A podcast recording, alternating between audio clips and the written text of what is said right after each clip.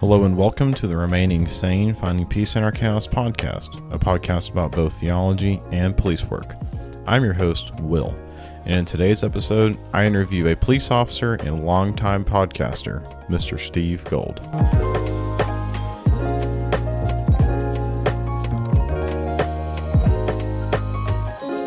In the previous episode with Dr. Justin Barnard, one of the things that we talked about in our active combat against nihilism is the importance of storytelling. So, just as a reminder, this podcast is an exploration into the hypothesis that if a police officer is not actively pursuing the body of Christ, if he is not actively pursuing Christ, then he will more than likely end up nihilistic, cynical, or substance abuser. And one of the things that uh, Dr. Barnard talked about in the previous episode is the importance of storytelling for police officers. So today I have on probably the most well-known storyteller of for police stories in the country right now, and that is oh, uh, oh, Mr. Steve Gould. Thanks, brother. Man, it's an honor to come on. Yeah, um, Steve, can you go ahead and give us a little bit of a you know a little bit background what what you do, what your role in and outside of law enforcement is? Yeah, absolutely. I'm uh I'm currently a, a sergeant at a small regional police department. So where I work is in considered like the hill towns of western Massachusetts. So there's um because of police reform and things like that, their towns are starting to kind of combine to save money and all those things. So a small department. Um, before that, I was uh, I've been in law enforcement 16 years total. I started at the eastern part of the state then had a little break, a little uh, mid 30s uh, life crisis, and we moved to California for four years, where I got the opportunity to work for um, uh, LAPD backgrounds. I worked uh, investigating insurance fraud, then came back to Mass, um, having Christ in my heart. Yeah. left without it. I believe it or not, I left uh, a godless state like Massachusetts. I went to a more godless state like California. Even my pastor out there was like, "Who comes to California to accept Christ?" You know. Yeah and then I came back here. But it's um, it's made all the difference in my well, first of all, in my entire life, and I'm really passionate about it because I'm not. You know, I was raised. I know this is like not part of the question you asked me, but when, yeah. once you spin the top, uh, I can't stop. No, go for it. Yeah. so um, I raised Roman Catholic, and I never. There was a lot of um when I look back on it, there was a lot of just kind of like going through the motions, and I, I include like CCD in that. There was a lot of like um, a lot more fear than like the saving grace of Christ. There, there was a lot more fear rather than reading and understanding Scripture. You know what I mean? Yeah. Um, so that that's kind of like how I got soured to it, and I ended up in California.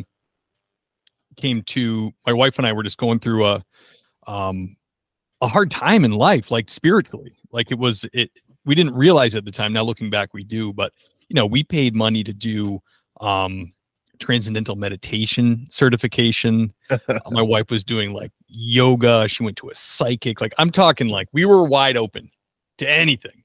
Mm-hmm. Um, and let me quiet that. Sorry, bud. So we, my wife was really having a harder time than me. I was just kind of, you know, pretty pretty much not quite, but pretty much a nihilist. You know, I just like whatever. Me, I, I really always in my, I shouldn't say that because I always had in my heart that there was something greater than me. There was a God. Some there was something like I because I know because when I got stressed out or when I got into tight situations, I would say things like, "God, if you're there." Yeah. You know, if you're doing that alone out loud to yourself, like he's he's put it in our hearts. We I know he's there, you know, yeah. but I I was there too much ego involved in uh, you know, being control and the, the being in control and the whole movement, the new age movement that we were kind of getting sucked up into is a lot about you're the god. You you make the rules. You decide yeah. your destiny. You believe it, you can see it, you can have it. Yeah. Um that I mean we weren't like wackos, but that was kind of like the train of thought. You know what I mean? That's something that I've been um I'll bring up Chesterton again. Uh, so G.K. Chesterton is a philosopher. Uh, just prior to C.S. Lewis, it's kind of when his his time was. So yeah, I listened late, to some of his stuff.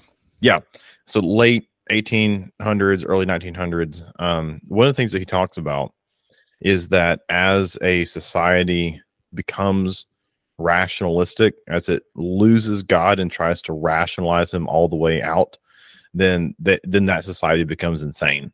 And so because there are some things about God that are we're, ne- we're never going to understand. They're they're wholly mystical. Um, and so I well, I've seen a lot in states that have gone quote unquote atheist or just you know not pursuing the the Christian God is that there's there's a there's a loss of meaning, and then people want to try to find meaning a lot of times in and of themselves because once again as humans we know that there is something special about the human race right there, there is something Right. different between the squirrels and the the koalas and the dogs and the you know the the animal kingdom ra- rather the earth and us And that's what vegans try to erase with the Yeah. vegan movement. yeah Like they have, Um, they're they're like us. yeah um but like we we we're we're trying to you know glorify ourselves but we, we also know that we're not perfect and especially being police officers you know doing our job not only makes you more in tune with the sin around you Mm. but it also makes in tune with your own sin because then you realize that you know i'm messing up here and this is stuff that i see that you know i may have a, problem with or, or criticize and then i turn around and do the same thing um so getting beyond that you've you were in california found found christ in california and then you came back to western massachusetts is that correct Yeah, Yeah. So we, when we were out there, it was kind of like the sun was setting on my police academy certification because when I was with LAPD, I was a civilian background investigator. So it's not a sworn position. In Massachusetts at the time, would allow you five years total out of service Mhm. before you had to redo a police academy. So the combination of that, the the big the big impetus was my parents getting older, and we had another child when we were here. And we were like, you know, every time I saw my parents, it was like six months or a year later, and they just they looked older every time. You know what I mean? You're like, oh my gosh, they're aging before my eyes. And um, so we wanted to get back here to be with our family, to be closer to our family. Yep. So we started there, um, Baptist church, and I think I think the Baptist thing worked because it it's the antithesis antithesis of Catholic. It's like guy on stage, big Yeah. screen behind them. They're singing the pop Christianity songs, and it's kind of like I've never seen church like this. This is this is like you know no limits. It's just like no tradition, nothing. That's Mhm. you know just me and God, like personal relationship, which is very appealing, which you can have in you know um, mainline Christianity as well, but not not the guitar and the big screen, but like the relationship. Um, so it was very uh, appealing to us, and a lot of amazing things happened after we were drawn. Were basically, you know, called to Christ through the gospel. It, it's, it's so hard to say because it's like you know that's the power of God to believe. So like, I get unco- uh, I'm so legalistic about it, which is not good. But like, I hate to say I accepted Christ because it's like I had, you know, that's the work of the Holy Spirit. Um, yeah th- there's a lot of mystery behind that and yeah, Eh, but also I I get why people say that i understand why people say that and i also understand when people don't like using that term right. There's nothing wrong with it, but it yeah it, it Yeah. kind of bothered me. But so, anyways, during the pandemic, our our our little church we were going to was part of a bigger campus, and a new head pastor came in, very nice guy, and it became like they did like a talk on BLM, and th- this this church I went to had like a high number of police officers that went to this church, and we were all kind of like. What the heck's going on with the church? They're, they're bringing in a black pastor to talk about his childhood, and it's like, it was kind of like rubbed us the wrong way. We were like, uh, not what I'm here for type of deal. And then they kind of completely shut down, hard shut down, and really dragged it on through the pandemic, just all online. And the online part was mostly worship stuff, um, like uh, singing and songs and all that, um, high production value, all, all that. But so we watched, believe it or not, we just watched uh, um, the whole time we were doing this. We started to think, why are there so many denominations? it's ki- kind of driving us crazy like because we start reading about other ones and we're like i don't know so we we went back to the reformation we watched a documentary on martin luther so right now we are what you would consider orthodox lutheran if there's such a no one uses that Yeah. but it's lcms lutheran so we the faults martin luther found with the church and the tradition it had built uh, of abuse the, the abusive parts that he got rid of is kind of where we start. And I appreciate all Christian de- denominations that are similar to that because we had tossed the church fathers out. And my point was, I want to know what the disciples of the apostles were doing. I want to know what the early church was doing, like the the Catholic Church in the beginning, like before it was, you know, what was their tradition and why did they do it? Because we were being told at the Baptist Church, like, you know, baptism is he would say before baptism, I mean, this is there's nothing special about this. There's no magic happening here. This is just an outward sign. Um, and then we read, I just put all the places they mentioned baptism in the New Testament on one piece of paper. And I was like, it seems like it's more than that to me. It just seems like it. And then the Lord's Supper, same thing. Um, I know like between Calvinists and Anglican and Lutheran, it gets there's a real nuanced like that doesn't like get in my head and bother me. Like I it's the Lord's Supper and I believe it's a baptism, Lord's Supper are sacraments and they're a, a free gift to strengthen faith from God. Um, and that's it. Baptism is saving, but it's not absolute. Because what I like about the Lutheran Church is they don't, like you said, the mystery of God. They don't try to figure out or come up with something like transubstantiation, like the Catholic churches with the Eucharist. They just kind of say like this is kind of a mystery. People were saved without baptism, but it seemed to be laid out as a preferred method to be saved. You know what I mean? Yeah, and yeah, that, that's something that um, you know. Once again, we we can't rationalize everything around us because God inherently is mysterious, and we we will um, we will never understand all the you know the workings that well first of all we're never going to understand all of jesus actions until we see the face of the father number two we're never going to understand how the holy spirit works in, in the world until we see the face of the father and number three we're never going to understand the father until we see the face of the father and so right. um and so you know th- there's there's a lot of mystery and w- once again you know this is not to dog on the, the goal of this podcast is not to dog on people's religious denominations, right? So we, we're not here. Yeah, yeah. And I don't believe those people aren't are like not saved or anything. no, all. no. Like we're, we're not here. That's what I'm saying. like they, you know, once again, I was saved in in in the Baptist church. Um, from what I understand, you return to the church through the Baptist church. We're not here to you know sit here and dog on people, right? Um, but one of the things that I've I've really wanted to stress is that the the sacramental lifestyle that um, for me it's the anglican church for other people it can be different churches um, has provided has is really one of the, the biggest driving forces to keep me from going insane while doing this job right because you know, we see all kinds of absolutely wild crazy you know, and, and especially you right you you don't necessarily see it in Western Massachusetts every day, but you're interviewing people, you know, once or twice a week, right? Can you go ahead and you know go ahead and get get into your what, what your podcast is and like how that started and all that? Absolutely, yeah. So sorry I got in the weeds so much with the theology. No, you're good. You're good. I'm, I'm just I like talking about that stuff. It, yeah. It's, like it, it's important to me. Um, yeah. So when I was at LAPD backgrounds, I was out of police work for that stint.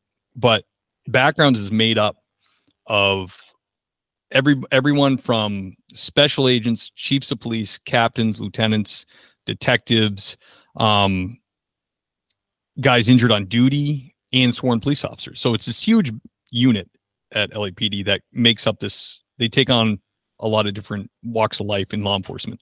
So we'd have lunch every day, and I would sit there and I would listen to like these guys. Some of these guys had like 40 plus years on LAPD and they would tell these stories that were just like unbelievable but they would tell them to us because we're we were fellow cops whether active or not in a certain way that was like no holds barred just like what really happened how they felt about it i thought it was incredible and the national climate for police was only getting worse all the time and i just thought like if i could get these stories out to just even the general public, anybody willing to hear or even give it a shot to hear, I think it would make a huge difference. If people could really see what these men and women do on it, like their the real job they do, from even from the the deputy from the Midwest to the copper at New York City, like because it's all interesting. Like people love to hear a cop tell their stories. You know what I mean?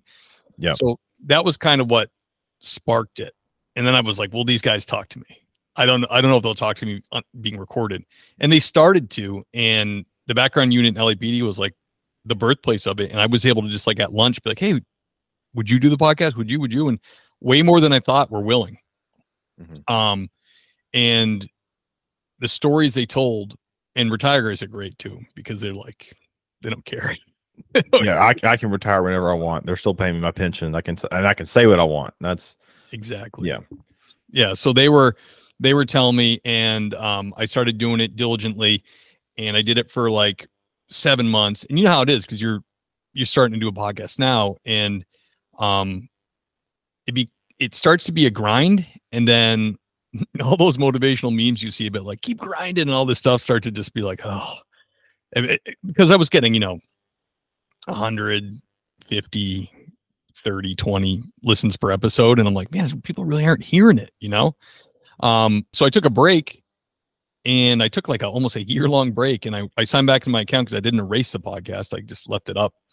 And there had been downloads like a 50 to 100 downloads a day since i'd stopped like it, so i hadn't produced anything new and i started getting these emails from people like hey why'd you show stop the show it's so great I'm like well i never heard from you when i was doing it like i got no encouragement Mhm. um, so I picked it up again with a lot more um, uh, stricter. You know, I was a lot more um, regimented. I was like, I'm going to really do this thing and follow through with it. And that's when I started to see, after a year doing that, that's when the hundreds of downloads became thousands of downloads. And um, now I'm happy to say the show, I mean, per month gets about 40,000 listens, which, you know, if you told me that four or five years ago, I'd be like, no, that will never happen, you know? Yeah, I actually uh, in preparing for this, I googled uh, best police podcasts, and if you look at any top five list, this makes it the uh, the things police see.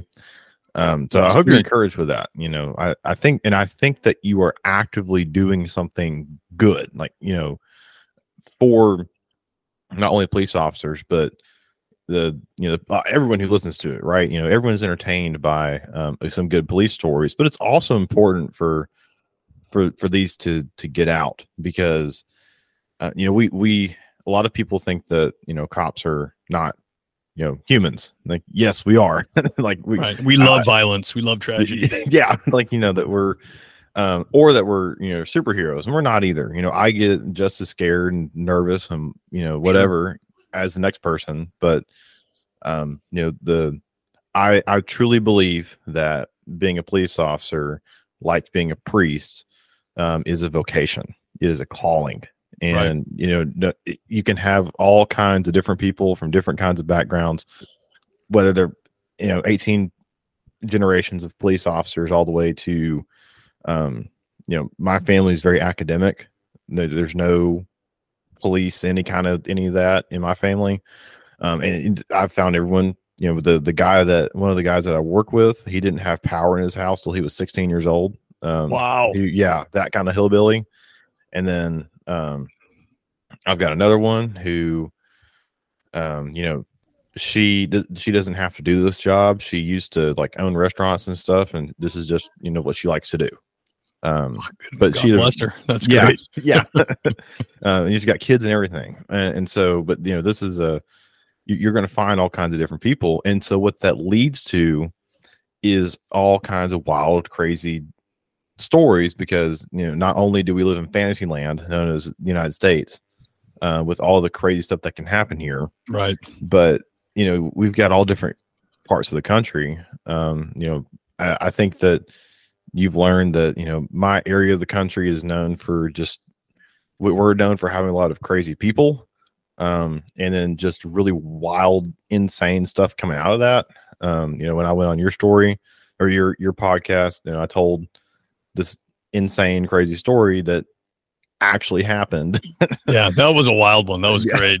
Yeah, good um but you know you've I, i'm i'm confident you've you've um you've heard all kinds of just insane stuff um would you mind you know i, I don't want to um be like you know pick your craziest story ever um but keeping it uh, not explicit. Would you mind um, telling us, you know, what's what's the wildest story that you have seen on on the or have heard the, on the podcast?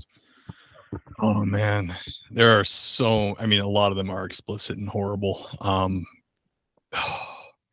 you mean explicit like um, violent is okay, right? Violent's fine. Just don't use the language. Don't don't. Yeah. Okay. Yeah, I don't I'm not a big swearer, anyways. Yeah. Um, so one um one totally insane one uh, from New York City.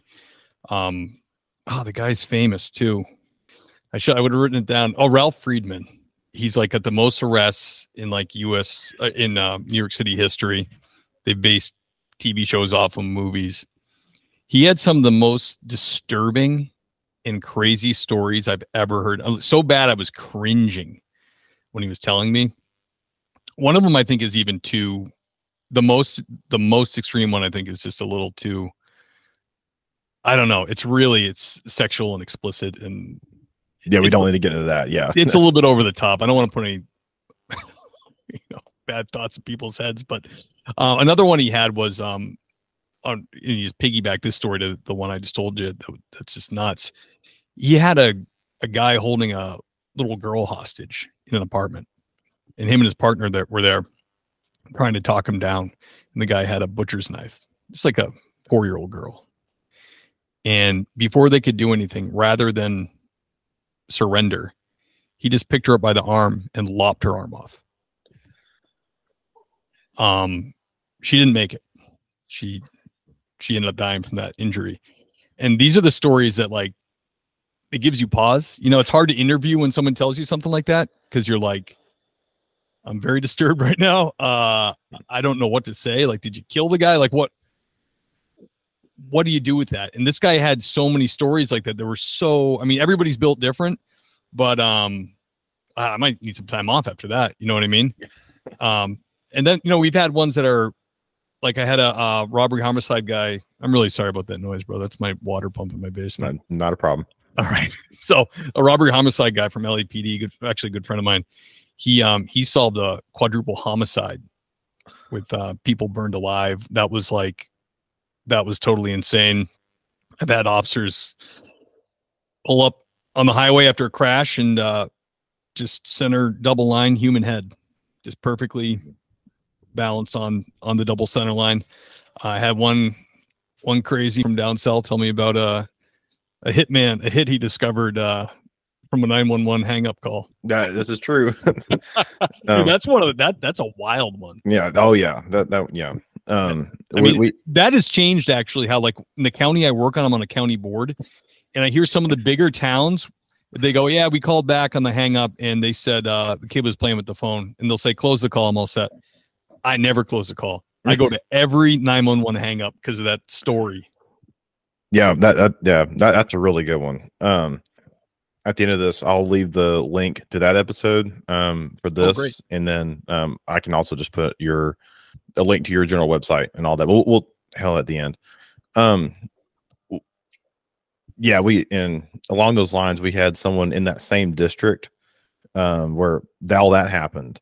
Um, there was an officer a few years ago who uh, worked a wreck and kind of noticed that there was a smell going on at the back of one of the back of the cars, and he asked permission for one of the officers to uh, to open up the trunk of the car. Opens up the trunk. There's dead body in the trunk. Um, and the dude had uh, killed his girlfriend and was just riding around with her body. He was just sitting there descating in the trunk of the car. Uh, yeah, just off a normal like no injuries wreck. Right. Um, the point that I'm, I want to stress here that with this, you know, all telling all these stories is that, you know, we we as police officers, um, something I've talked about before is that we are the intercessor between all the the bad stuff that happens in the public. So you know, criminals, quote unquote, um, or or or even just like bad events. So like, you know, natural disasters. Here we have tornadoes, um, and the, the general public, right? So you know, if if there's something real bad going on, cops gonna be there no matter what's going on. Um, and one of the things that you know we do is that are not only like oh, do we hear these things happen, right? We see these things happen. We smell these things. You know, we touch these things. We unfortunately sometimes we taste these things. um Yeah. and that is is something that um I have noticed about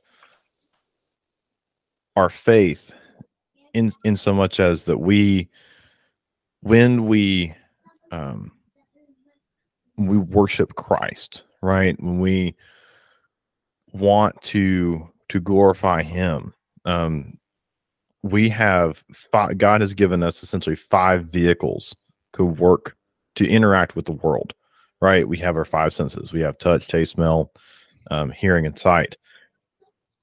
That it, I, I think for a cop, uh, especially using all five of those senses makes sense because we use our bodies. We're not just an intellectual people. Like we're we are, you know, a, a physical people. You know, our bodies matter, right? Right. Um, and so, you know, having this is something that um one of our previous guests talk about is that we, you know, we we literally want to taste Christ, right? In the in, the, in communion. Um ha- have you have you noticed that kind of like talking to a bunch of different cops that you know there that there is a a sense in which like we're not just living in our heads we're actually out there in the world I mean, do you have any you know thoughts about that any observations from talking to you know hundreds of different cops Yeah, you know, the um I'm always like delighted when I'm doing an interview if I don't know beforehand if they say a couple phrases that tease me off that they're a Christian. You know what I mean? Mhm. The domination the domination doesn't matter like we said before, Mhm. but that whole the fact that they are will always in the interview sprout up to how they successfully processed it and where it how it put their mind at peace. So I- don't think, like you were saying, um, about um, Ch- Chesterton said, and like C.S. Lewis said too. He said, you know, man is a a vehicle that was designed to run on Christ, and humans want to do nothing more than to. It's like putting diesel into a gasoline motor. We want to run on ourselves, and the and the machine puts a few times and then falls over, and that's civilization, and it just keeps happening. Just that's the cycle. Um, so yeah, the guys that I interview that that are do have faith, they seem to be uh, much more at peace with the job. I think it's uh, the cops I run into in real life and in the show that um, that don't. A lot of them have um, outlets they consider healthy, like they do uh, yoga or or they meditate or they play an instrument or um, I'm, I won't tell you where I stand on all those things, but I think playing instrument instrument is great. you know, like it's some of that stuff's fine, but it's like that. They still have that. Um, to me, they might not feel, but to me, it's like hopelessness because it's like they're retiring to get away from all the hopelessness they've seen, and it's kind of like baggage on them. and I don't, I, I don't see a way to process that without there being a God, without without a an intelligent mind, a creator. Yeah. You know, w- without understanding that there's a that there's a greater purpose for this life right, Right. um and like you said, your vocation is part of yeah. part of your works. I mean, that's it's what you do that's godly. That's a that's a do your job and do it well, whether you're a police officer or a janitor or or a teacher. Yeah. You know, it should be Christ driven. Yeah, and you know the, the- this even rolls into what you do right like the on top of you doing your job as a sergeant um, for your department you know this i think is contributing to your podcast does contribute to not only just other police officers but people as a whole um, being able to i think part of it is I, I I would i would be shocked if some police officers like you you interview them you almost feel like you're doing therapy with them right Mm. because you're you're there you know sitting there and going through all these different things that you know that they've they've Absolutely. seen right on top of that you're you by collecting these stories are contributing to you know the the greater story here right like and hopefully as christians Uh, we are our lives should be oriented to glorify Christ, and there are many ways in which that we can do that. Um, you know, you have podcast. I'm trying to have a podcast, um, but you know, we we also do other things outside of that. You and I both have families, and you know, being a good dad is is part of that. It helps give us it helps gives us purpose, but just like being a police officer, you know, being a we're not perfect dads, right? You know, we're Right. not I'm not perfect cops. I am. I will 100 percent tell you, I am not the perfect police officer. Um, I'm not the perfect dad. I'm not. Uh, one of the things that I do outside of all this um, is I I help instruct um, a couple of different things. I'm not the perfect instructor, um, or even though those things that are just not police related at all. Um, you know, I'm not the I'm not the the perfect X, Y, and Z, but hopefully, uh, when I'm doing these practices, I have to keep in mind that I'm, doing them in the end to glorify God, and as long as that is the goal, then you know I'm I'm at peace, right? Absolutely.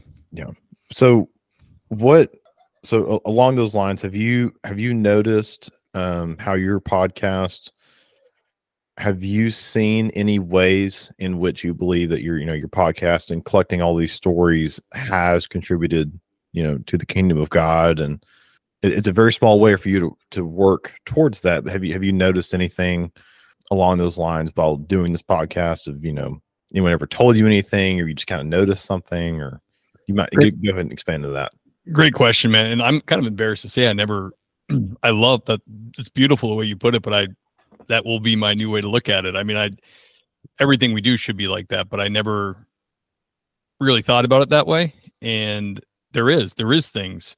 You know, I get emails, a lot of emails. You'll see once you get a bunch of people listening, you'll get emails all the time.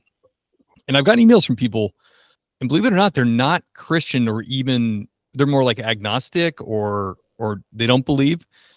And I was always nervous when I when I started the podcast. I kind of never, I did here and there. I, never hid my faith, but I never really like made it part of the conversation. Now it's like, a, a, if I see a hole, a crack, uh, I'll I'll talk about Christ. Like I'll I'll talk about my faith and how it's benefited me, um, how it saved me. And I'll get these emails from people, and they'll be like, "Hey, I'm not, I'm not Christian.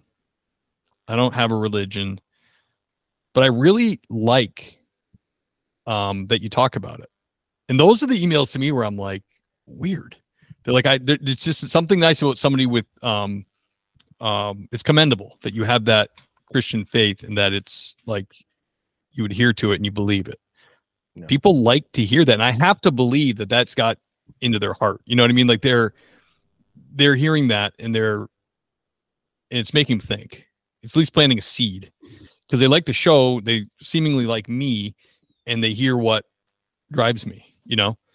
And besides that, I, I get just emails just from straight up Christians who are like, "I'm so happy to hear somebody who has an outlet that doesn't shy away from talking about Christ." That I don't. I mean, it's like so, sometimes I think I feel like it's oh man, I'm I really talked for a while about, it, but then I'm like, you know what? I'm happy to. I can't worry about turning people off. I mean, that's a that's an honor, right? In scripture it says Mhm. uh, the world's going to reject you. So I've even gotten emails from people that um that you know I've gotten emails from people in the gay community who said they can't listen anymore if I'm going to talk about not um you know supporting pride or trans issues or whatever. And I don't take offense. It's you know I don't believe in it. It's against my religion. I think it's against the truth.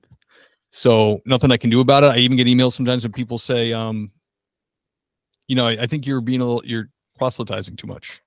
You should back it down. Like you're going to lose people because people don't want to hear it. And I just wrote back, I probably will. I welcome that. I don't care. Yeah. You know, it's like yeah I'm not going to be words of- ashamed. the words of saint of saint athanasius um, the world stands against christ and i stand against the world Right. yeah like that yeah that is um th- you know part of doing this for me is um i i was kind of concerned um a little bit of a background into you know how i got in law enforcement um i wanted to do something with my hands along with doing things with my head um so i you know You wanted to pull that trigger. do I? I, wanted to, to interact with, um, you know, I wanted to interact with the world um, and not just academia. So I really thought I was going to go into academia coming out of college.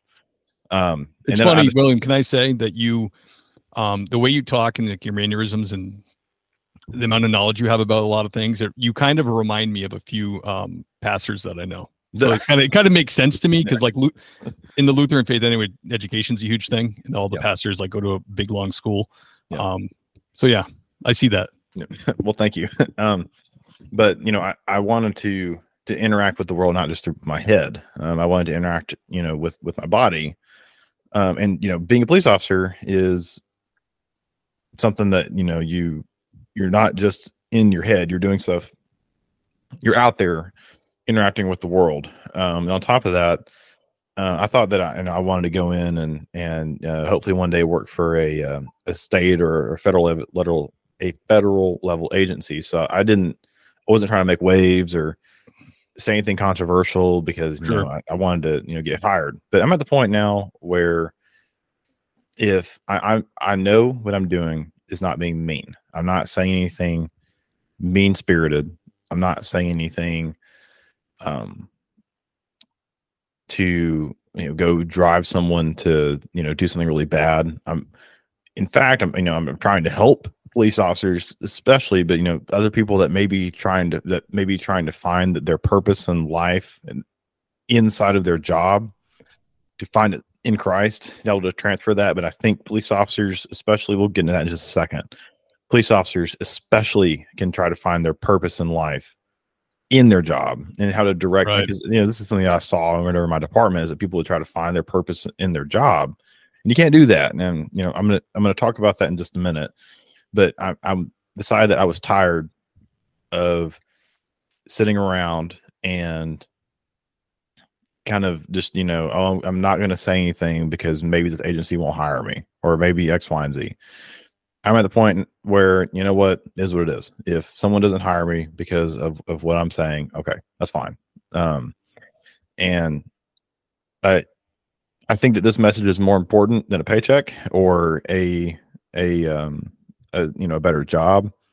But one but you know the the point the whole reason this whole thing started is i noticed that especially coming from someone who um, has a a very sacramental faith um, being a police officer is in some ways it is quasi sacramental um, you know we we do certain things that are religion esque they're not religious they're religion esque they're like religion and you know we've talked about this before when we have halls of the dead like we have pictures of police officers in our agency that have died that have died in the line of duty saints and yeah yeah exactly saints um our version of saints or we have um the talked about this again. We have relics. I've talked about over and over the the in, encased duty belt that we have of one of the um, police officers that died in line of duty in our department.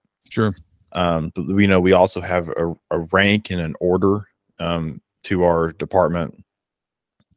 Um, on top of that, police officers have to have a moral sense. We know that we're we're fighting towards something. We're fighting towards order.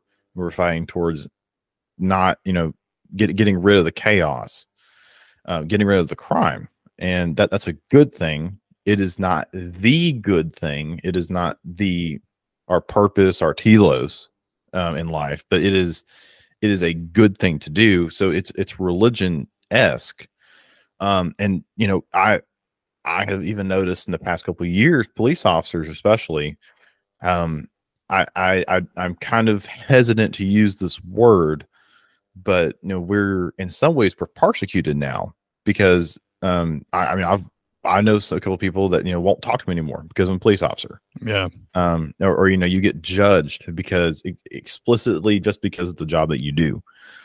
Um, and so that that has kind of even more that has, I've noticed that has built some kind of camaraderie in in our department between each other.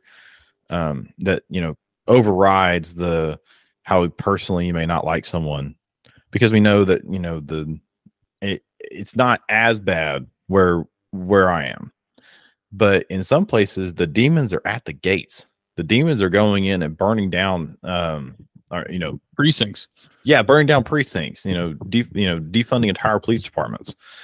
Um, and and so there there's this there's like all these religious esque elements, but you know, if you're a police officer and you're listening to this, I want you to get across that this is a good thing, but it is not the good thing. It is, and you are only going to find your a true peace in knowing um, your purpose in life by understanding that at the end of the day, it may be a day tomorrow, a hundred years, a thousand years, um, but understanding that Christ has died on the cross and he is coming again to redeem all of us, to judge all of us. That is the only way that you know we we can find that that we can find hope um, because it, it ends this this circular view of the world. It ends this view that that um, we're always going to be chaotic and you know we're we're always going to fight you know we're we're always going to have the same problems in the world and that you know life is just this circular motion it it makes everything an arrow right we we have a beginning yeah. and we have an end um and that's only where you can you can find peace absolutely um, yeah I mean, they, I mean they man was made to worship and to worship and glorify god so if yeah. you're not if you're not worshiping glorifying god if you don't have christ then it will become your job or some other thing. It will, will be your total obsession, you know? Yeah. And, and, it can't be, you know, um, that we can't find, you know, th- this job is, is, is not our purpose. It's a good thing, you know, keep being a cop, you know, we need more people doing it, but you, if you're at that point in your, if you're at that point in your uh, like the the way you only think about police stuff and you're a cop 24 7 that's just, that's just not good for you.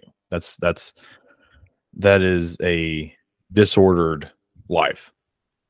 Um and I'm, I'm sure that you know you've seen plenty of people across the spectrum um or like you know all the people you've interviewed um i know you've you you know kept up with a few of them I mean, I'm sure there's some people that are, you know, cop all the time, or even there's people in your department that are cop all the time.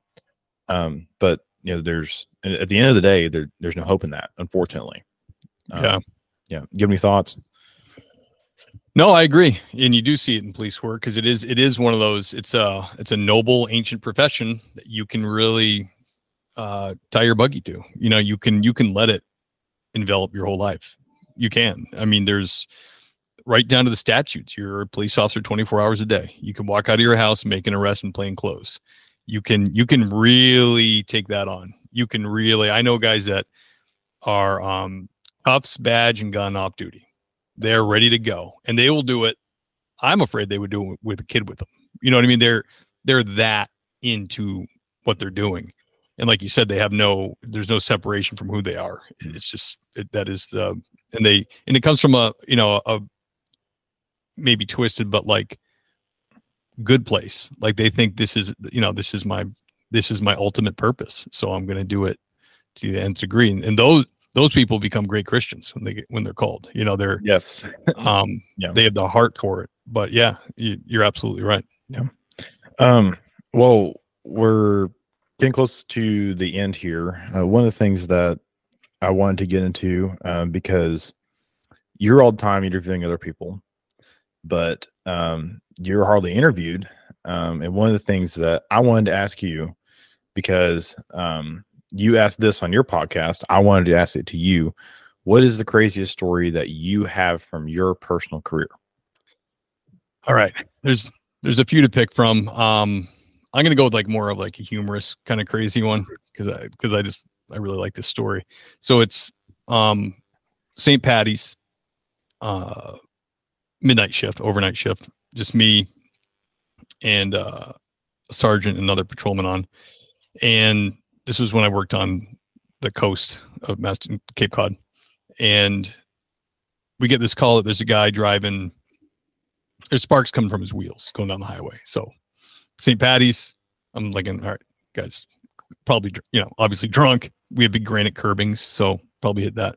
By the time I find him, he's far southern part of town and he's driven into. We had a big rotary at the south end of town where it went into um, the town below us. Cape is like linear because it's there's no board. The bordering towns are, you know, there's only there's ocean on either side, so you can only go one way. So this is south, and he's driven right up over the curbing into the the rotary area is a couple couple 300 feet wide. In the middle, there's a marsh. Used to be Jeremiah's gutter. So if you look at old literature, old history, the British actually came through there from Rock Harbor over to Oh. the town Cove and Orleans. So it was like a canal, a small canal you could use to get from the ocean to the bay, Cape Cod Bay. So, anyways, that we filled that all in, built a rotary and a highway, and put a Wendy's there, and the whole thing. And now there's like a marsh. And the last part of Jeremiah's gutter is this marsh in the middle of it. And we always say, people, you're going to kill somebody, throw them into that marsh. So he almost makes it to that. So I come up to him, and he's got uh, he's all disheveled, shirt's buttoned wrong. He's got his teeth are all stained purple, you know, from drinking wine. And he's like this, he's really small, this kind of like scraggly beard, disheveled hair, and he's clearly intoxicated. And uh I go, How you doing? What happened? And he's like, uh, I, I just uh I got lost here on Cape Cod. I, I can't uh I can't figure out where I'm going. I, I went someplace I shouldn't have went and they didn't uh I was rejected and I can't find my way home. I'm like, okay. So at this point, I've had enough of the story. I'm like, I'll get the rest from him later. Field sobriety bombs, arrest him. So he starts telling me in the ride back to the station. Well, if I'm if I'm being honest, I do a lot of surfing on um on couple swap pages. I'm like, yeah. He's like, yeah, yeah. So like, there's some guys that um really like to you know share their wife. And I'm like, oh my goodness. So I'm like, uh huh. He's like, well, I got there and uh I guess they weren't didn't really like me, but they felt bad. So we drank like three bottles of wine, and then the husband kicked me out, made me leave. So I'm, I'm feeling really bad for the guy at this point. I'm like, first of all, your lifestyle is trash. Um, you know, you, you can't even make it in the cuckolding scene. Like you're being rejected. so my sergeant searches does an inventory in the car, and in the car, um, I fingerprint him with the other officer. We we book and put him in a cell. And my sergeant's like, "Why don't you come into the interview room? I I want to show you what I found in this car." So he shows me there is our interview interview room's like eight by ten. The entire place is filled with sex toys, like a- anything you can imagine. One of them like screws onto the top of a uh, champagne bottle. I'm like, what is this disaster? And then he had a little um, USB uh, keychain um, with his keys. And I, of course, this is before they even started talking about needing a warrant for this stuff. So I just plugged it in the computer, and it's all these um, agreements or um, waivers for all kinds of like, you know, you can you can imagine deviant uh, Yeah. sec- sexual encounters. Yeah. Um, and the guy basically looks like a troll. So it's like, I wonder if this guy's this has ever worked out for this guy. and long story short, he was so embarrassed that he just pled out. He, he didn't want to go. His, his brother was a lawyer, but he didn't want to go to trial because he didn't want everybody to hear about it. Um, so that was kind of like a really bizarre and and funny story. I thought. The other one, well, I have. a few- I don't want to go too um too over the top, like too gory. I mean, it's up to you, but Um, I'll stop you if it gets too bad. Well, we had a car like this one's more just like sad. We had a car uh on the highway up north, just left a bar. I was at a, a B&E investigation and the crime scene guy was there taking pictures. We get this call about this bad car wreck. And we get there and the highway's kind of built up at this point, And then about 15 feet below, there's a arcade and family restaurant thing and parking spots. And there's a there's a Miata perfectly in one of the parking spaces down below, and I can see my partners down there already.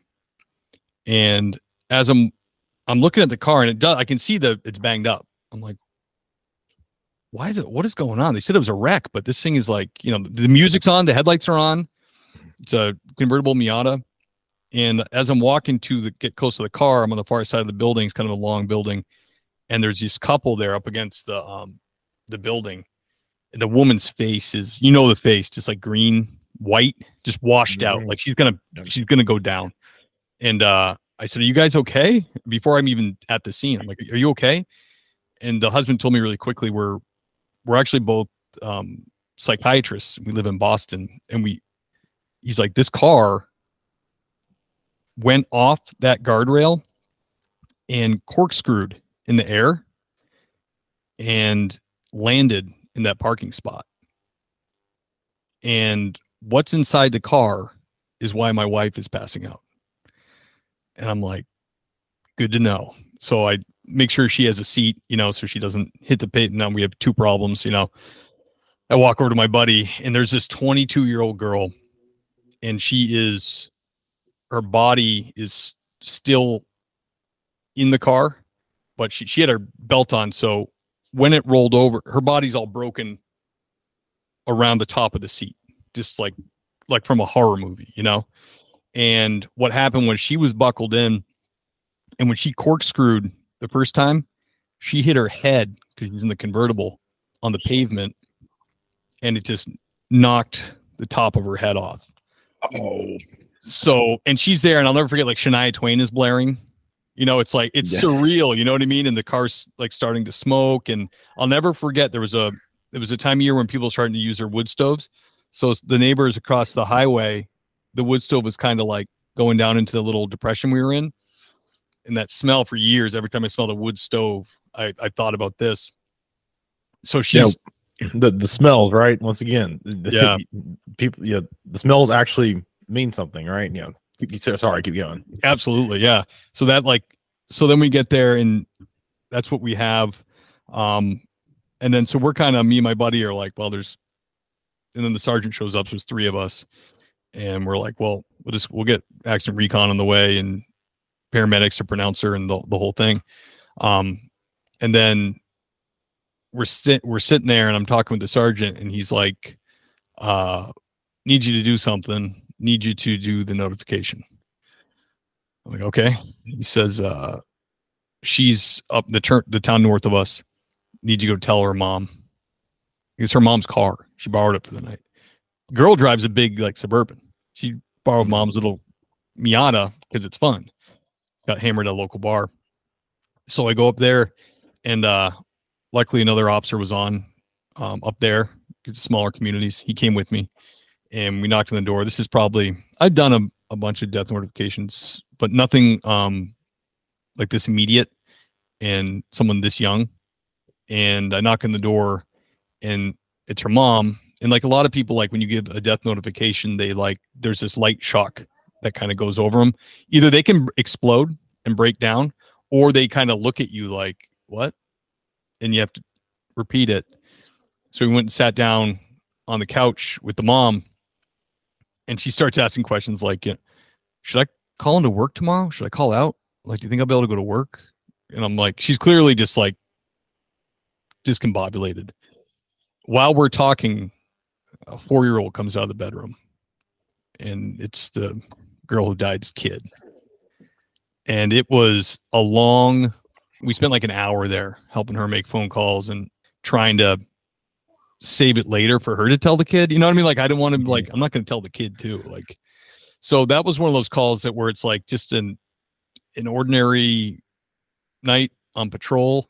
I was at a B&E and then this event happened that was like it really i mean it bothered me we debriefed about it and everything but it was that bothered me for some time Yeah.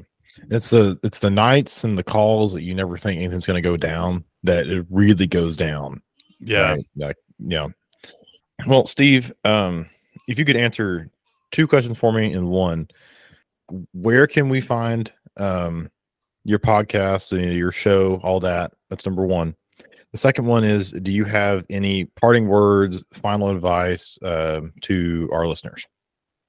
yeah i can do both those podcast is easy thingspolicesee.com it's a website i maintain has all the stuff uh, if you want to be a guest i'm always looking for more coppers we'll hit you up again for some friends Yeah. um yeah you can scroll down all the episodes are there and then just it's uh, everywhere you can get podcasts spotify apple google um and I'll include a, a link in in this episode. So yeah, we got you covered there. Oh, thank you. And what I would say is, um, for parting advice, I'll make twofold. If that's okay. If you're for podcasters, I'd like to talk to. Um, if you have a mission like you're just starting out on, or you have something you really believe in, um, you'll get your audience. You'll find the people that need to hear it. I believe that. Um, my podcast struggled for a few years, but I've found I found now I have this network of people. Um, and it's really I get emails from people that like were on the fence about being a cop and listen to you guys tell your stories. I mean, I hear stories that are like my stories are I hope they were all right, but they're not they're nothing compared to what some of these people come on and tell. You know, it's like mm-hmm. some people some people tell stories I, I am like, could I even live through that? You know what I mean? Their stuff is ridiculous. But I'll get an email and the, the person will be like, Yeah, I wasn't even gonna I was I wasn't gonna do it. And then I just heard all these people talk about it. And I'm I'm in academy right now. And that's the best email, you know, because um they almost treat it like a ride along. You know what I mean? They they really love the show that way. And then I would say for um for police officers, I would say just we're all investigators, right? From patrolman to whatever rank. You owe it to yourself to at least investigate the resurrection. At least look into historical documents. Look at all the times the Bible was proved right by archaeology. Look at all the times science thought it had the Bible, and then the Bible proved itself again. It's happened so many times. The historicity of the resurrection in in Christian and secular world is there. Um, there's no real good explanation for all these people doing this and dying for it unless they saw it. Um, and don't don't don't not look into it. Just just take a look at it and question the bigger things in life. Get off your rails a little bit and really think about where's your life headed? What's the what's the because if, if the point really is just to get a job and make money and like spend all your hours you're not working just for pleasure, for for carnal pleasure, then there's really no point to anything. And what's what's to stop somebody from just like selling children as sex slaves? So what what do you care? What's your what's your you know what's your bearing? What's your what do you really believe in? So why are you doing your job? Right. Yeah. Yeah. So I would I would say that is I don't want to be you know over the top, but it's like I wish people would do that because that's really it's really um, life changing. And I know there's there's detectives out there, homicide detectives. I've written books. One of them's in California, who looked deeply into the resurrection and is now like a very faithful Christian. So um, don't think that because don't think you have it all figured out because I'm guarantee you there's people I know for a fact there's people much smarter and have much more worldly wisdom than you that came to the truth. Yeah, yeah, that's something that I have to stress over and over um, to you know myself and other people is that people who are much smarter than both you and I have believed these things, and there's a good reason for that. You know, Aquinas, C.S. Lewis. I mean, you could just go down everywhere in history. There's probably there are many people way more smarter than both you and I that uh, have you know believed these things. Steve, huge thanks to you for coming on. Remember, if you want to find this podcast, you can look up remaining sane PC at Twitter. That's at remaining sane PC. Or you can email remaining sane podcast at gmail.com. Once again, that's remaining sane podcast at gmail.com. Have a blessed rest of your day.